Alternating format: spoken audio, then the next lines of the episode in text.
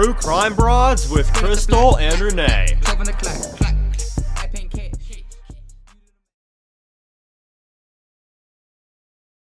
The longest field goal ever attempted is 76 yards. The longest field goal ever missed? Also 76 yards. Why bring this up?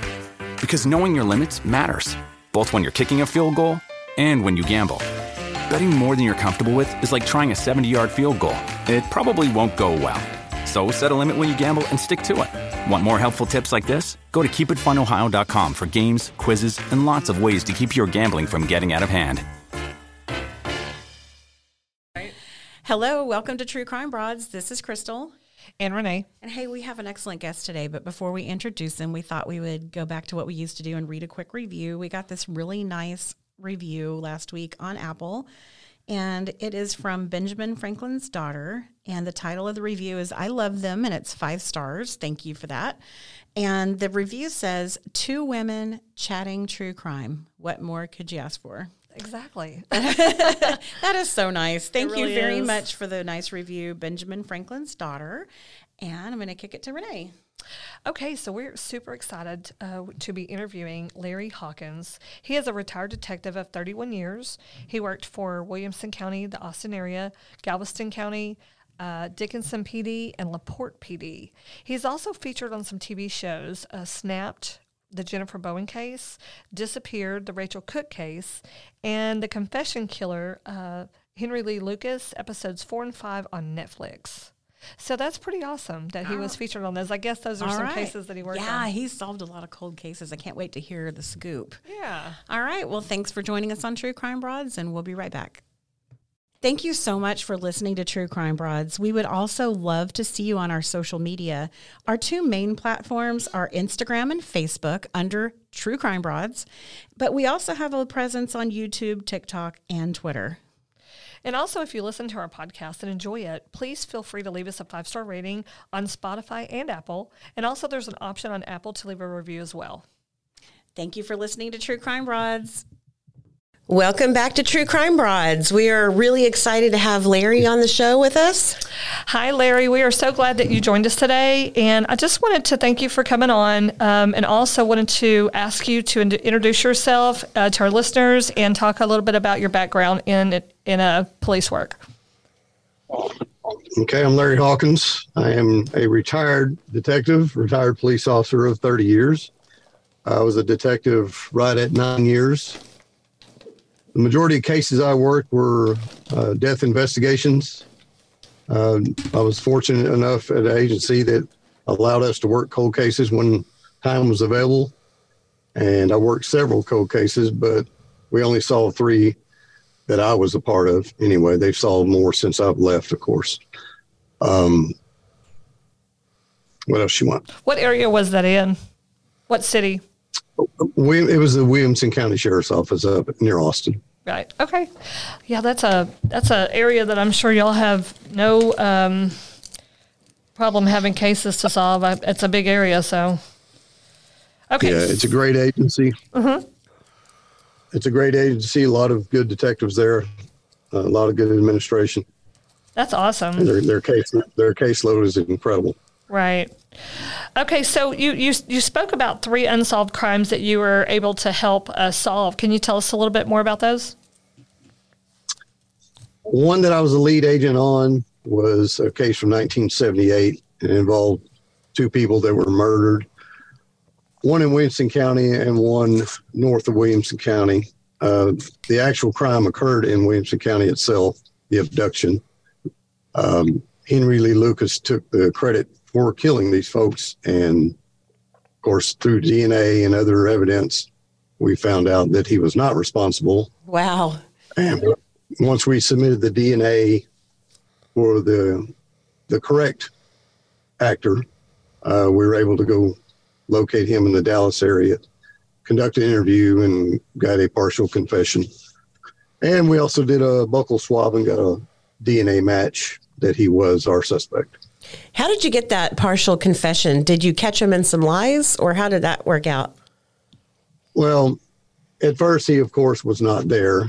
But once we Mhm. introduced the evidence that we did have to him, um, he started putting himself there, but he was not responsible for pulling the trigger Mm. on either subject. So it, it actually worked out great. Um, he's in prison the rest of his life. He was tried in two different counties and convicted. All right. That's amazing. It, it was a lot of work by a lot of people.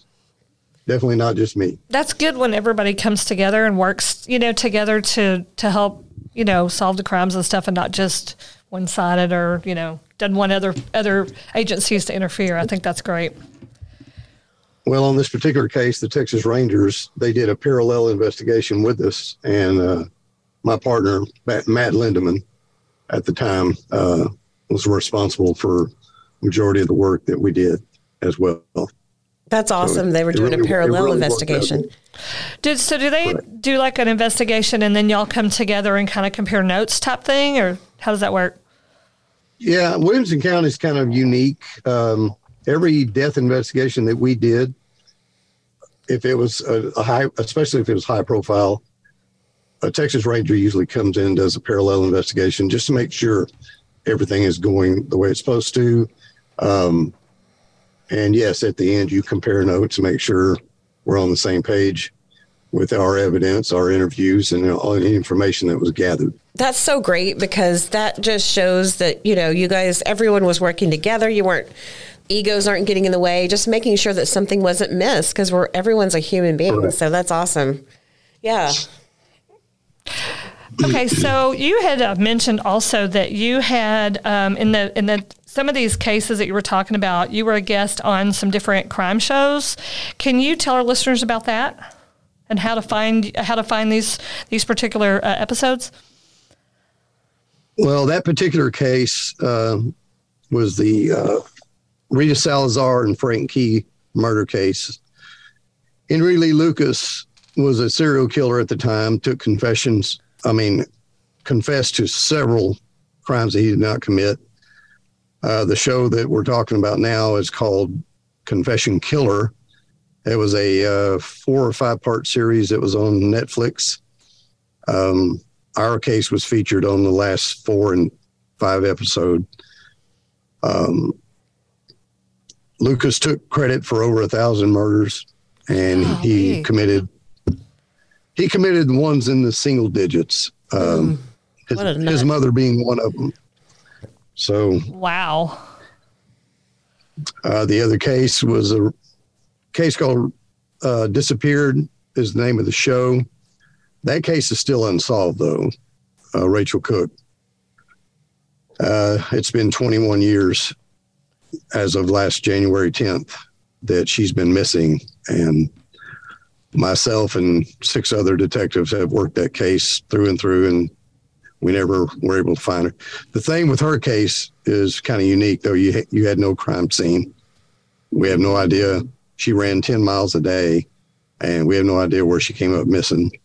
And there's no witnesses to her disappearance. So you have nothing to go on a, on a case like that. Mm. Oh, that's you just wait on you wait on a lot of tips. We've had tips in the thousands mm. when I was there, and none of them have panned out. Obviously, so it's it's still a cold case. And the other one's called Snapped, um, the Jennifer Bowen murder case. John Blattner was the actual victim of the murder, but Jennifer Bowen and Kevin Bowen were the married couple that killed her ex-husband. Oh, that's right. I remember. I remember hearing about that one. Okay. Wow. That's awesome. So, um, so yeah. So if anybody wants to check those out, um, feel free. I'm gonna, I'm gonna definitely watch that one too because I think I've checked out one of those. I was fortunate enough to work for a sheriff that wanted our cases publicized. Uh, me getting those cases just was luck of the draw. Um, luckily for me, we we did a lot of good work and w- with the team effort that we had between our the folks that were doing our crime scene, our evidence, the detectives that helped out on each one of these cases. A lot of people think it's just one detective that goes in, but we had several detectives doing different parts of the investigation. Some were doing recanvassing, re-interviewing everybody that was involved, seeing if there's anybody that never got interviewed, which we did find out a few times. Um, going over the evidence again with new eyes, reading reports again with new eyes. I think that's great. That there might there might be something that was missed, and just about every time a new detective took over the cases, something else was located, something else was discovered that they didn't know before. So it's a it's actually a good thing to have new people come in and look at your case sometimes. Yeah. I was on Rachel Cook's case for six years, and it it it was time for someone else to come in and look at see maybe I missed something. Um, so that's that's how those cases are worked. You know, I had a question, and then I had a, we have a listener that had a, a question, and they kind of go together.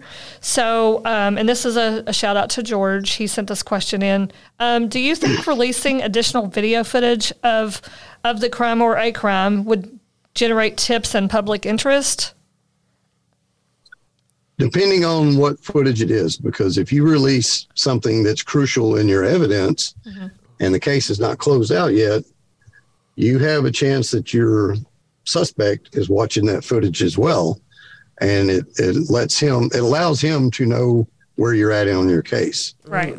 Is he a, is he somebody that needs to start really worrying or do you have nothing at all? Uh, you don't want to show your cards. Uh, if there's a guy out there that did something, I don't want him to know how close we are or how far apart we are. Right because if he knows that we're nowhere near, he's he's going to be very relaxed about it. And if he th- if if we show what we've already discovered, and then we put it on television, he's going to know we're getting close, and he's probably going to lose him. He's probably going to flee. Mm, yeah, that, ma- yeah, that, that makes sense. sense. Um, and then my part of the question to that was, um, you said you had, you know, a few times started over on a case, just kind of started over fresh. Um, do you find that that is helpful in getting more tips that you didn't have the first time, or do you get kind of the same thing?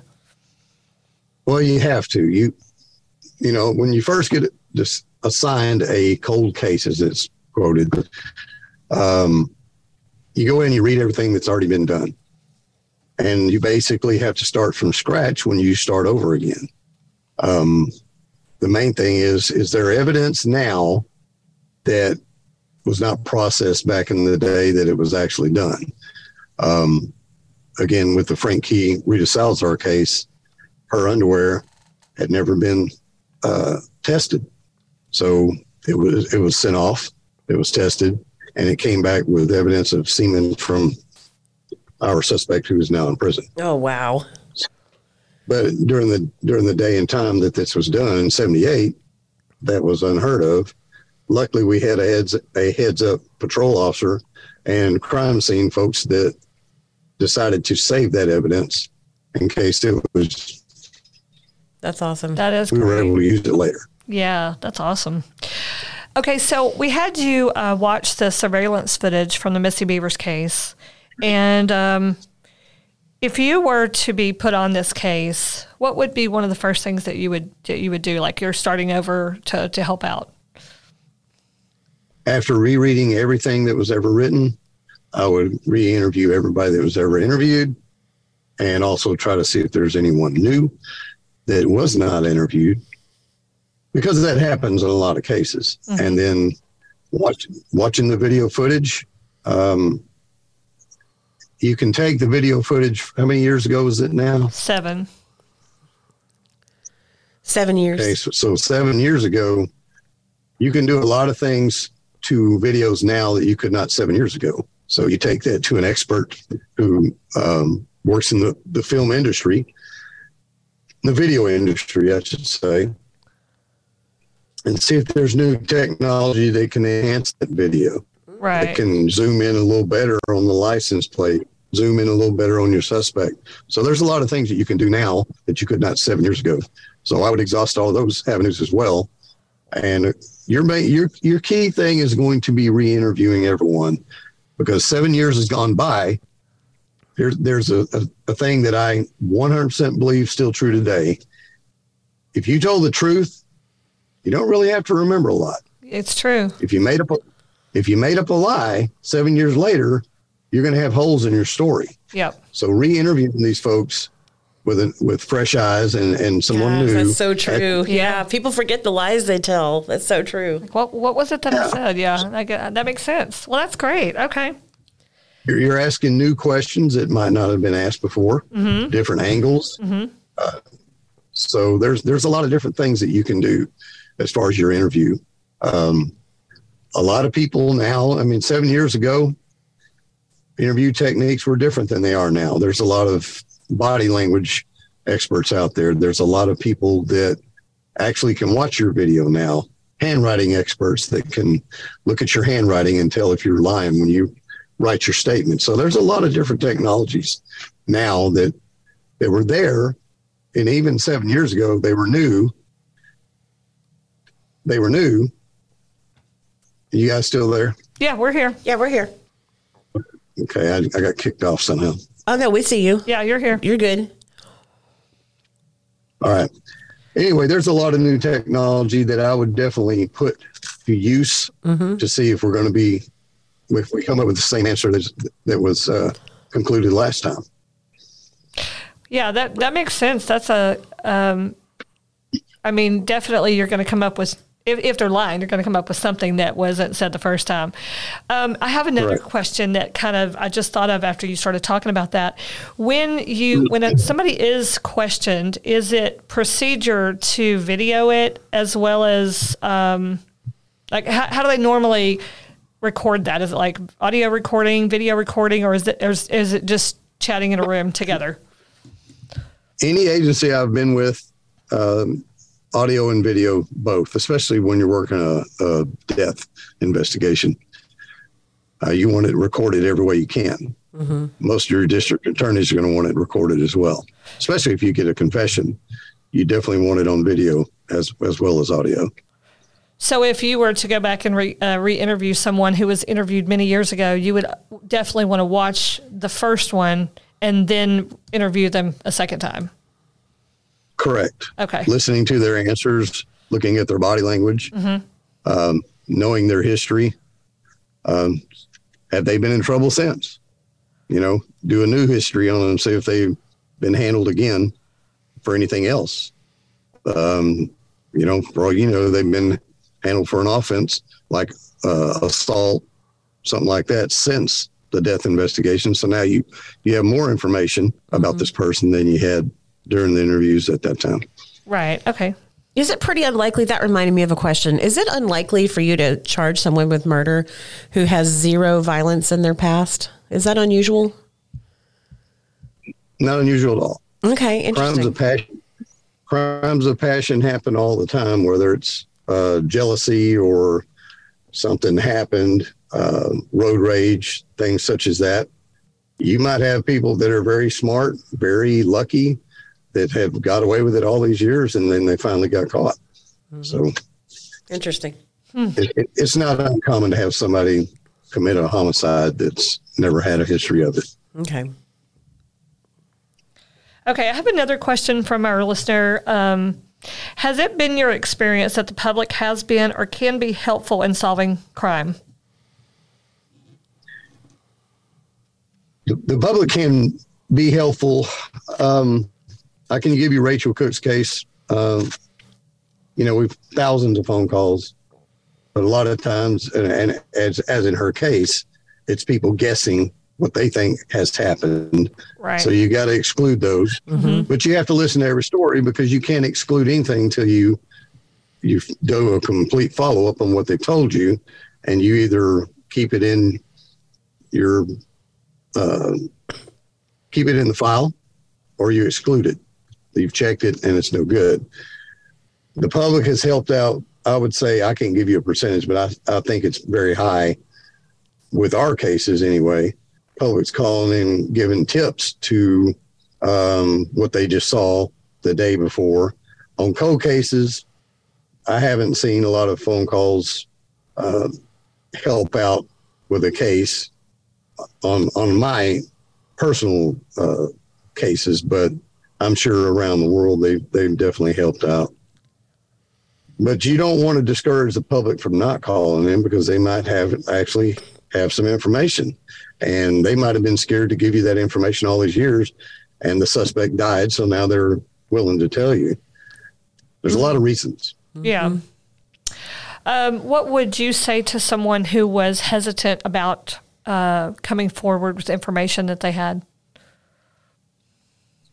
Well, if you have information on a homicide, of course you're going to be nervous that, the person that you're going to give up is going to come back and get you. But I have rarely seen that done. And especially if by the time they realize that they're being interviewed and they're a suspect, it's not going to be long before they're in jail, um, unless they're in some kind of mob or they're that well connected where they can have you um, hurt or killed on the outside. Mm-hmm. I think it's I think it's pretty low percentage that you would have to worry about something like that. Okay. The point is, if nobody helps us, uh, I don't. There's not not one crime that I've ever solved that somebody was not a witness or a key person as a civilian that has helped solve that crime. Police Yes. officers can't just do it by themselves. We have to have the public involved. Okay. Yeah. That's good to know. Yeah, That's awesome. Okay, so let's talk again about the Missy Bevers uh, surveillance footage. Um, do you lean? I know, I know it's just a video. I know you don't know um, any kind of background about the case, um, but just from what you see, um, we can tell you that nothing was taken from the church, uh, according to the people that work there and police. Um, there was nothing. Uh, Missy wasn't assaulted sexually. Um, anything else that he would need to know before I ask? No, um, just that the perpetrator did walk around for about 30 minutes prior to Missy's arrival and kind of fiddled with things and did some very minor vandalism, but nothing of any substance and nothing, like Renee said, nothing was removed. Nothing, there was no bag that they were putting things in. Um, they didn't seem to be looking too hard for things. They kind of are wandering about. You probably noticed their pace wasn't very quick. They were just kind of hanging out there. It looks to us like they were waiting for Missy to arrive, but there's also a small percentage of our listeners that think perhaps Missy walked in on something else, like a burglary or a vandalism or somebody doing some cosplay or something. But um, but yeah, that's it. We just we're just kind of wondering what you see there. Um, I would say the vast majority of people think they were there for Missy, but obviously we respect the other opinions as well. So, would you say, in in hearing all of that, that you would lean towards it being targeted or untargeted? Not 100, percent but just what your initial thoughts are. Well, there's no concrete way to say any of that because if, if you look at it the way I'm having to look at it from the outside, you have to add up some things. Was she sexually assaulted? No. Was she robbed? No. Did anything personally happen to her physically other than being murdered? They didn't beat her up. They didn't tie her up. They didn't do anything. So you would have to look at that as being more than likely a personal issue towards her than a random thing. If they were in the middle of burglarizing this place, stealing everything out of it that they could take, and she walked in and they didn't have mask on, or the person didn't have a mask on, then of course they'd be worried, well, she's going to be able to identify me. I better kill her. But if they're completely masked up, completely camouflaged from head to toe, and she walked in on them, I don't think they would be so worried about a small woman um, doing anything to them Right. to where they would have to kill her. Right. So And since they were dressed up I- as a cop, they could have just said, "Sorry, ma'am, we were just didn't mean to startle you. We are just checking out the building." You know, they could have slipped out while she was caught off guard. I agree with you. Yeah, there wouldn't be a reason to kill her if they're all covered up like that. Yeah. yeah, I mean, if she was sexually assaulted, beat up, something like that, it'd be a little bit different. But with nothing really happening inside that church except for her murder, I, it sounds like a personal uh, attack to me. Well, and not only that, but um, you know, and the, the police always listed her uh, injuries as uh, ha- I, I always forget how they worded that. Puncture wounds. Yeah, to the head and chest. And then it's listed in uh, murderdata.org uh, as a, Homicide by a homicide by a gun. So we have two different uh, ways that they uh, were able to harm Missy, you know, by shooting her and by uh, physical harm by one of the tools that they had in their hand, uh, whether it was a, a hammer or whatever. So to me, that also says uh, personal, you know, that they kind of overboard. Yeah, overkill. I would have to see the autopsy report to see how significant those wounds were and what actually caused her death. Was it the, the, the hammer or the, the object hitting her, or was it the firearm that actually killed her? Right. Okay.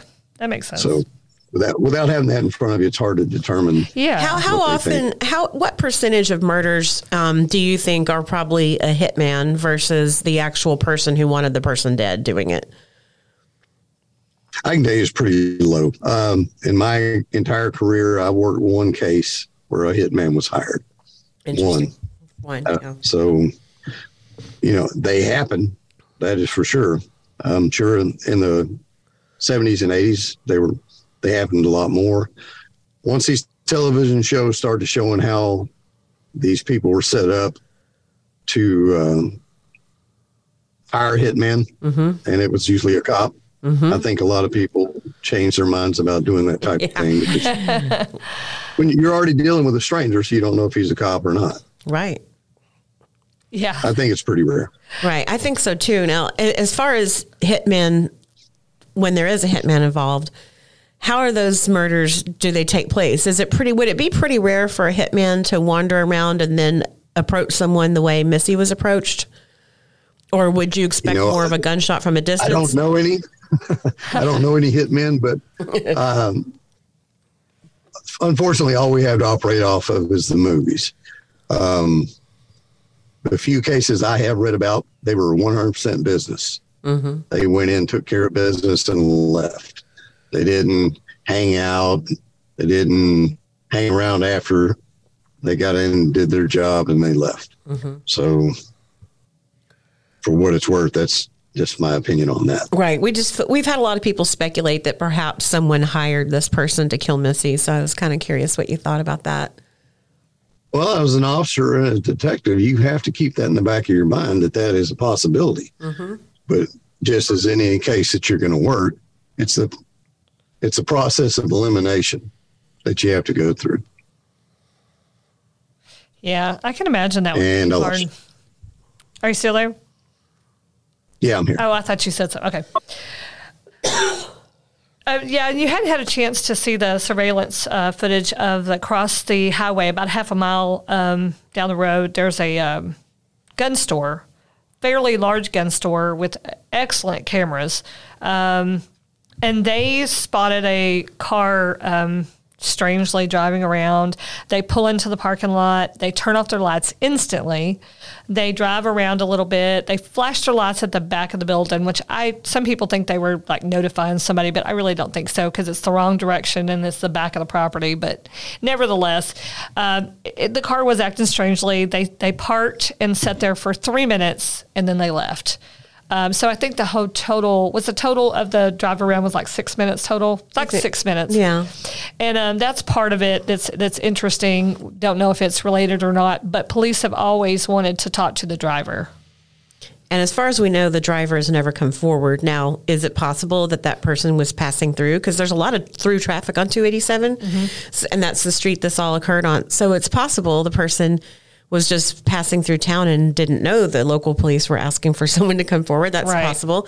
But we don't know why that person has never come forward. But it's just kind of a curious Now that tidbit. car that car does not match the car that came up into the church parking lot though, right? Well, there there's no car seen in, in the church parking lot. Um, they do have some reports of a car that does not match that one leaving the church parking lot after the murder. So whether or not that car is involved, we have no idea. The one at the church at the gun store down the street. Okay, the video that I watched shows a car parked in a rainstorm, and Yes. sits there for a little bit with the headlights on and then Yes. gets So out. yeah, you did you did see it. Okay. Yeah, that's that- about half a mile Yeah. down the street, and that's at SWFA Gun Store on 287. So it's cat a corner across the street, about half a mile from the church. And it was a couple hours before the murder. So, you know, a lot of people have assumed Well, that's another that that's another involved. thing you have to look at.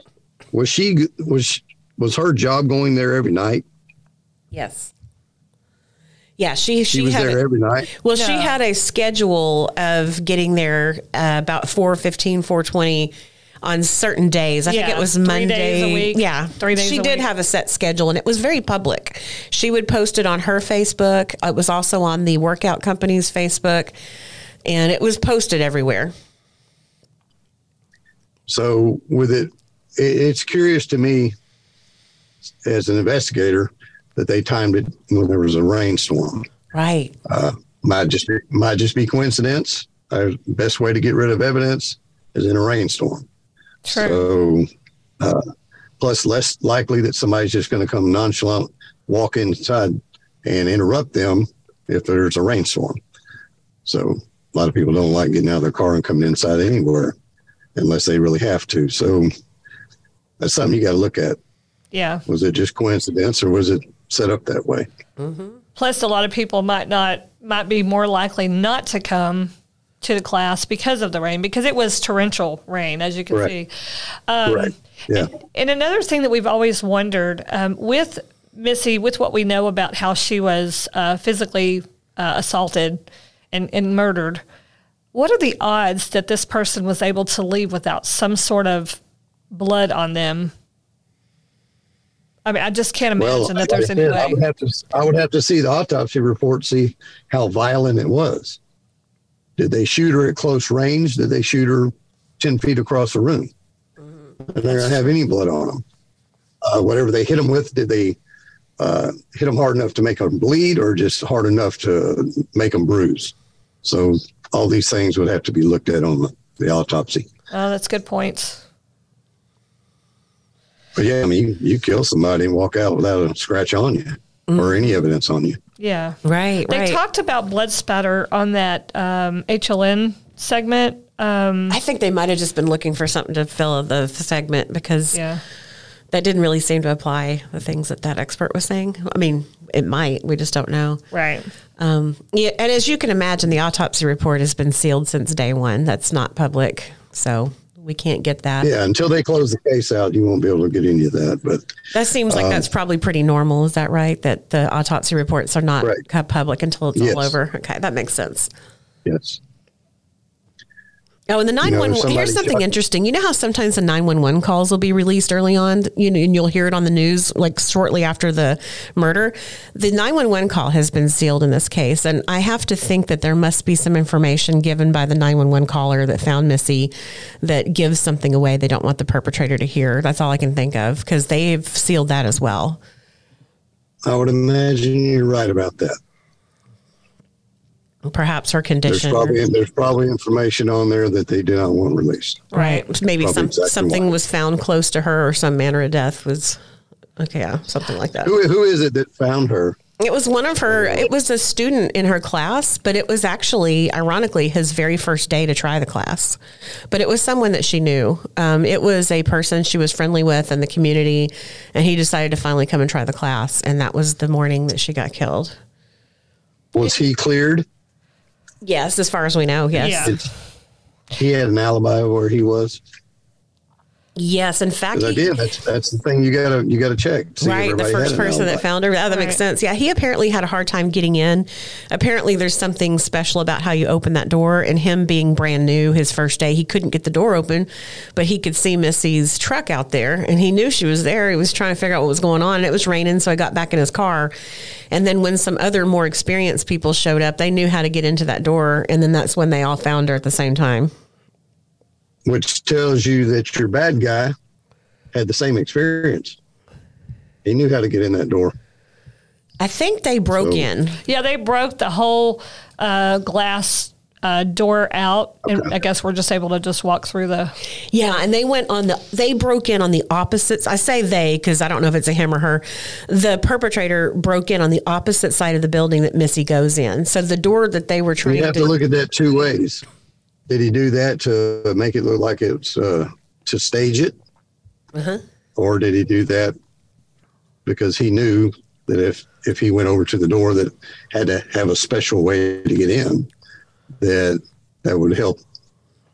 That would be something that they would look at and say, well, obviously it's somebody that was familiar. knows how to get in here, so it's going to be somebody she knows.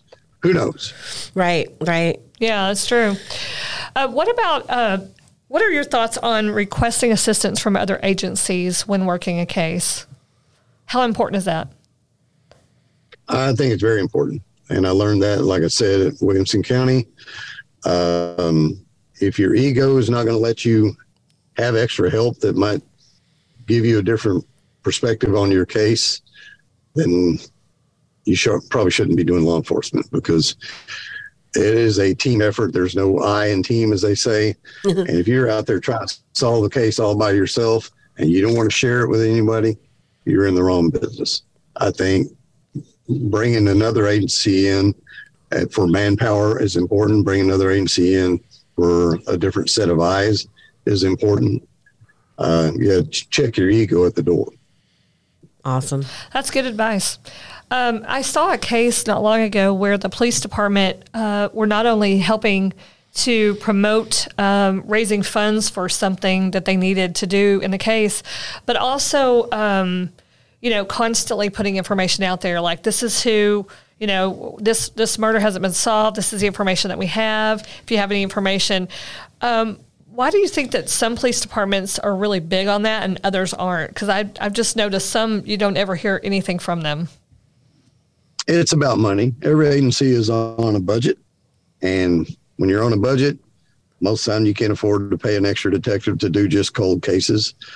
Uh, myself, I was on cold cases strictly for two years. It finally got to a point where we're not making any headway. I need you to help get us caught up on current cases. Uh, so I was doing both. And that's probably true with most cold case detectives out there now. Um, so it's all about the money. And fortunately, there's agencies out there like Othram that does DNA, high profile DNA testing. Um, there's grants out there that you can get to submit evidence that has otherwise been turned down because there was not enough DNA. Uh, companies like Othram can do that. Uh, a lot of agencies don't know that, so they don't bother submitting the information to those companies. How is how would a police department find out things like that? Different programs that are available. I mean, is there somebody that would have to research it, or is there somebody that reaches out? How did like how does y'all find out? Well, most of these companies like Othram, they will actually contact the agency and say, look, you've got these cases that are open and we see that you submitted evidence and it was rejected because there was not enough uh, to run a profile. Well, they can do that. And so they're contacting agencies all over the place telling them that. Oh, okay. Um, but it's also up, it's also up to the detective. Every year, new technology comes up. You know, you got to take classes, try to stay up on the the latest information that's out there and the latest training that's out there, and go get that training. So. It's up, but that's up to the administration whether you can do that or not. yeah. It's not really up to the detective by itself. Right. They have to kind of set it up, I guess. Okay. Well, that makes sense. That's really helpful. That's good information. Othram, yes. Yeah. Okay. Well, we really appreciate. Othram's based out of Houston. Oh, okay. Othram's Houston. based out of, out of uh, the woodlands in Houston. And there, if you go on uh, LinkedIn, you're constantly seeing them solve cases 30, 40 years old Oh, because nice. people gave up and said, well, we, we don't have enough DNA. We can't, we submitted DNA to DPS or whoever, and there was not enough to run a profile. Uh, well, the companies like that now, them specifically, are able to do that now. So a lot of cases are getting solved. That's awesome. Yeah, that is awesome. It's encouraging for sure to, to know that they can Yeah. go back and do that. Um, you know that they, they said they had a mixed and partial DNA um, uh, sample or whatever you call it um, in the Missy In Bevers Missy's case. yeah, they said it was mixed and partial. Yeah. So hopefully, they said they, they said they couldn't do anything with it in the article that they released several years ago. So I'm hoping in the future, is there hope for a small mixed and partial sample that in the future it could be useful? Yeah, I mean, company like I said, often they're able to separate that, and if it's if it's contaminated, they might not be able to do anything with it, but they also might be able to run t- and get two different profiles. Mm-hmm. So, I mean, you have to think about it this way: was it mixed because it was hers and someone else's, or were there two people, mm. and you're getting both of their DNAs? So, Right, right. We don't at the have very least at, at Go the very least they need to let the science look at it and let the science determine if it's salvageable or not That's interesting. Yeah, And- some people have speculated that there's more than one person involved in Missy's death, so that could be. Do you um, do you find that a lot of times um, cases similar to this one that it's uh, common for the uh, perpetrator to bring um, to get uh, tools from the location to use them to harm someone? Well it depends on what they were there for if it was a random thing if they were a drug addict that just happened to stumble upon the building and randomly did it then yeah it, it would make sense for him to use whatever's available but if it was a planned attack um, you have to look at that two different ways. Does he want to use any of his own stuff? Does he want to be somebody that later on gets caught because you have him going into Walmart buying those tools? Um, or is, is, is he smart enough to know the layout of the place and said, well, I can just use whatever they have and it can't be traced back to me? There, there's a lot of different scenarios there. Yeah. Yeah, from what we understand, the perpetrator did use his or her own gun and did leave with that gun. So that's never been found, the weapon. But used tools from the church. Yeah, apparently we heard, we read reports where police said that they did pick up some tools in the church that they used for the murder too. Apparently, it's just kind of strange. But the gun was definitely belonged to the perpetrator, or at least the perpetrator might have perpetrator been something that was if he decided to make it look like a um, she was beat up first and then murdered with a gun who knows he might have that could be something that was planned that could be something that was random Yeah, definitely a psycho either way.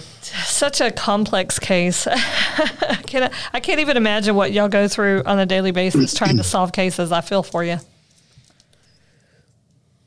Yeah they can get pretty complicated I can imagine.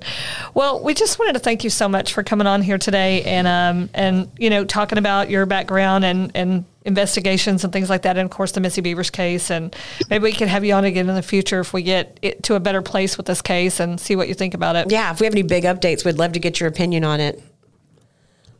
well the one i gave you was the one i was lead detective on the other two i was an assistant detective um, for williamson county and then another neighboring agency asked me to come in and assist them with another cold case that they had. And we ended up getting convictions on all three. I'm very proud to say that. That's fantastic. a lot of good teamwork a a lot of smart detectives and uh, a lot of agencies that actually allow their people to do the work.